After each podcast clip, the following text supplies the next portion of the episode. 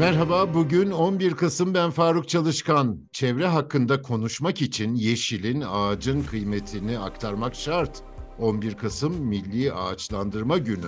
20 yılda 6 milyar fidan dikmiş bir ülkedeyiz. Bu çalışmaların odağındaki bir bilim insanı Prof. Dr. Ali Kavgacı katılıyor bu podcast'a. Katıldığınız için teşekkür ederim. Nasıl hız kazandı, nasıl bu noktaya geldi Türkiye'de ağaçlandırma? Teşekkür ederim Faruk Bey, size ve dinleyicilerinize güzel bir gün diliyorum. Ülkemizde ağaçlandırma faaliyetleri, daha doğrusu kayıtlı olarak ağaçlandırma faaliyetleri ilk Cumhuriyet'in kuruluşundan sonra 1946 yılında başlıyor.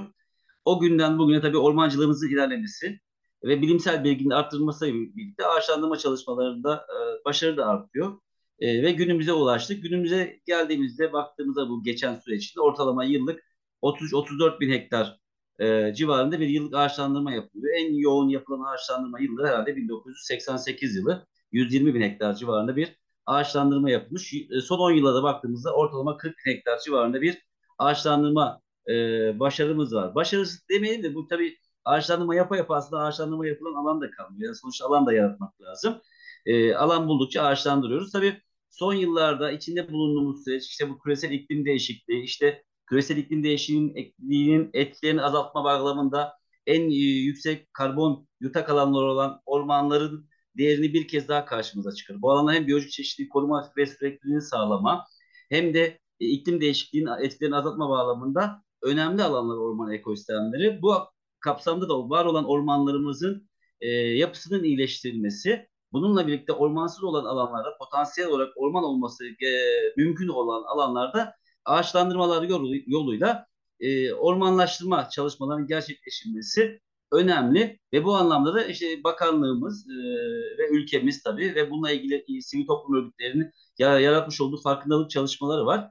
Bu 11 Kasım Milli Ağaçlandırma Bayramı dediğimiz günü bu anlamda değerlendiriyorum ve bir farkındalık yaratma, orman ekosistemlerinin gerek doğa koruma gerekse içinde bulunduğu süreçlerin olumsuz etkilerini o bertaraf etme noktasındaki önemine dikkat çekme, bir anlamda doğa sevgisini toplum nezdinde iyice sindirme anlamında önemli bir gün. Bu anlamda emeği geçen herkese teşekkür ediyoruz tabii ki. Şimdi ağaçlandırma faaliyeti ve bu ölçekte yapılan bir ağaçlandırma faaliyeti ciddi bir organizasyon becerisi gerektiriyor. Hem mali kaynak aktarıyorsunuz hem de fidan üretiyorsunuz, evet. Arazileri açıyorsunuz ve fidan dikmekte başlı başına gayet ağır bir iş.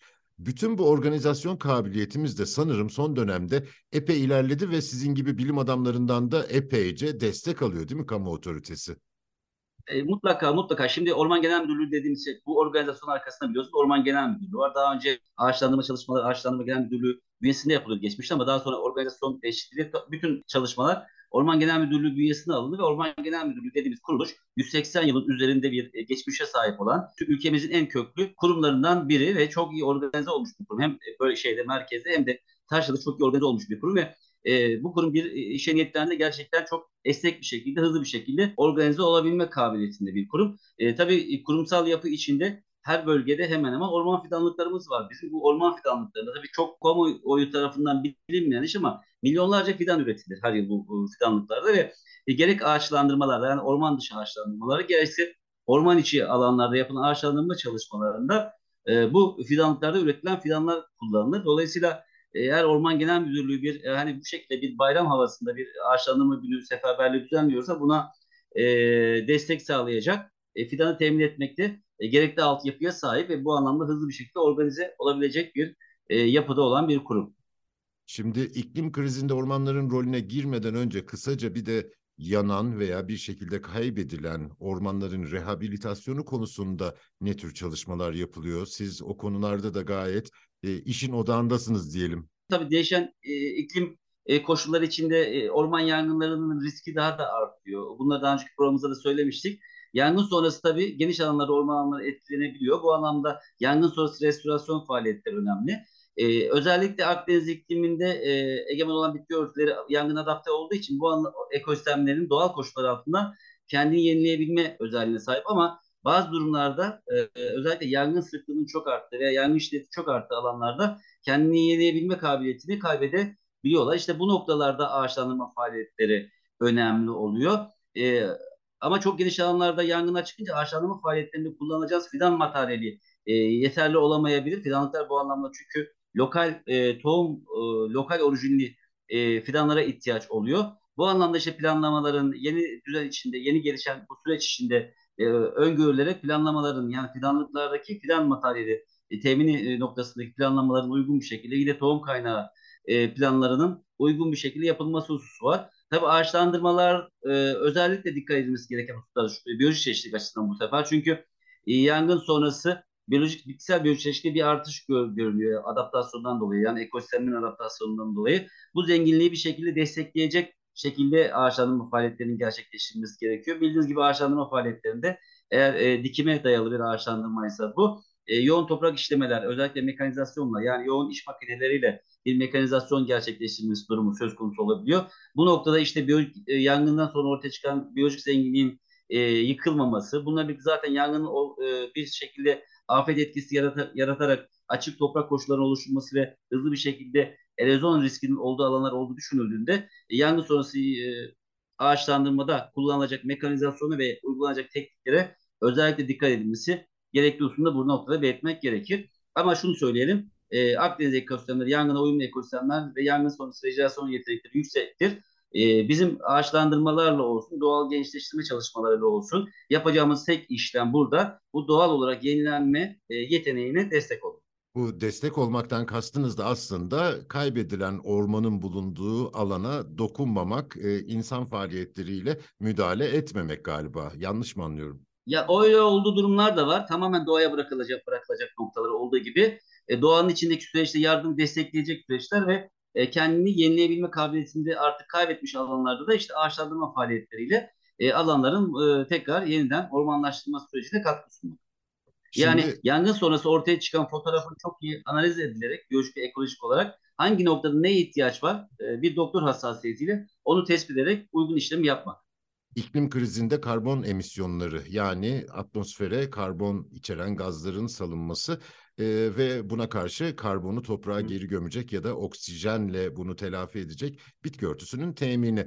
Ormanların bunun dışında acaba iklimi yumuşatan bir özelliği var mı? Birinci sorum. İkinci sorum da bitkilerde de kuzeye doğru bir göç hiç tespit ettiniz mi bu küresel ısınmadan dolayı? Şöyle, ormanların bulunduğu ortamlarda iklimi yumuşatma etkileri var ama böyle şunu dersek çok yanlış olabilir. Bu bize öğretilen şey, öğrenciliğimizden bu yana ormanlar bir bölgedeki yağışı arttırmazlar ama bağıl nemi arttırırlar. Bu da dolayısıyla iklimde, ormanların bulunduğu alandaki iklimde bir yumuşamaya neden olabilir. İklim değişimi altında bitkilerin göçü veya ekosistemlerin göçü nasıl olacak hususu bizim verebileceğimiz en güzel cevap aslında geçmişteki nasıl olmuşmuşlar. Yani sonuçta geçmişte de iklim ısınmaları veya iklim soğumaları yaşanmış buzul çağında olduğu gibi ve bu noktalarda acaba bitkiler nasıl bir seyir izlemiş diye bakarsak, eğer soğuyorsa kuzeydeki bitkilerin güneye, eğer ısınıyorsa güneydeki bitkilerin kuzeye doğru çıktığı veya deniz seviyesinden dağların üst yükseltilerine doğru yükseldiğini görüyoruz. Şu noktada bunlar çok hızlı olan işler değil. Yani bitkilerin göçü böyle hani iklim değişmeye başladı, bitkiler de göç etsin şeklinde bir süreç yok, olamaz.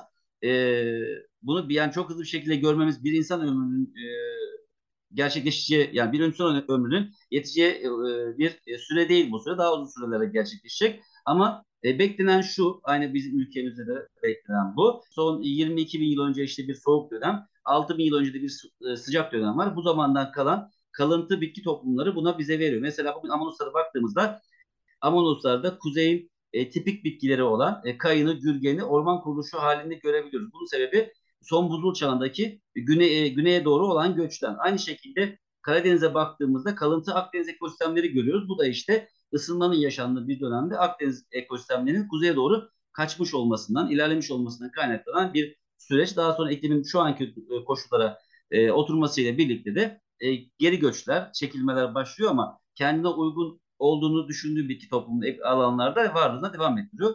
Bu kalıntı ekosistemlerde varlıklar da bunun sonucu. Bizim şu an ormanlarımızın %55'i verimli ormanlar, %45'i verimsiz ormanlar olarak gözüküyor. Açık ormanlar olarak gözüküyor.